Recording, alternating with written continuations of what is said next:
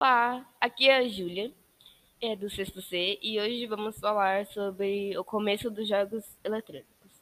Os jogos desenvolvem habilidades como atenção, memória, concentração, agilidade e criatividade, dentre outras.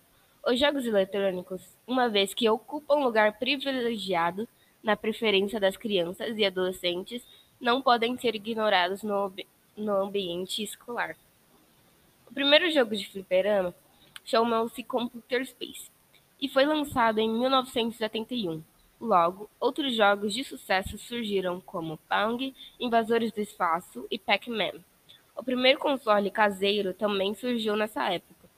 Em mil novecentos e setenta e sete, a empresa Atari lançou um console com cartuchos removíveis.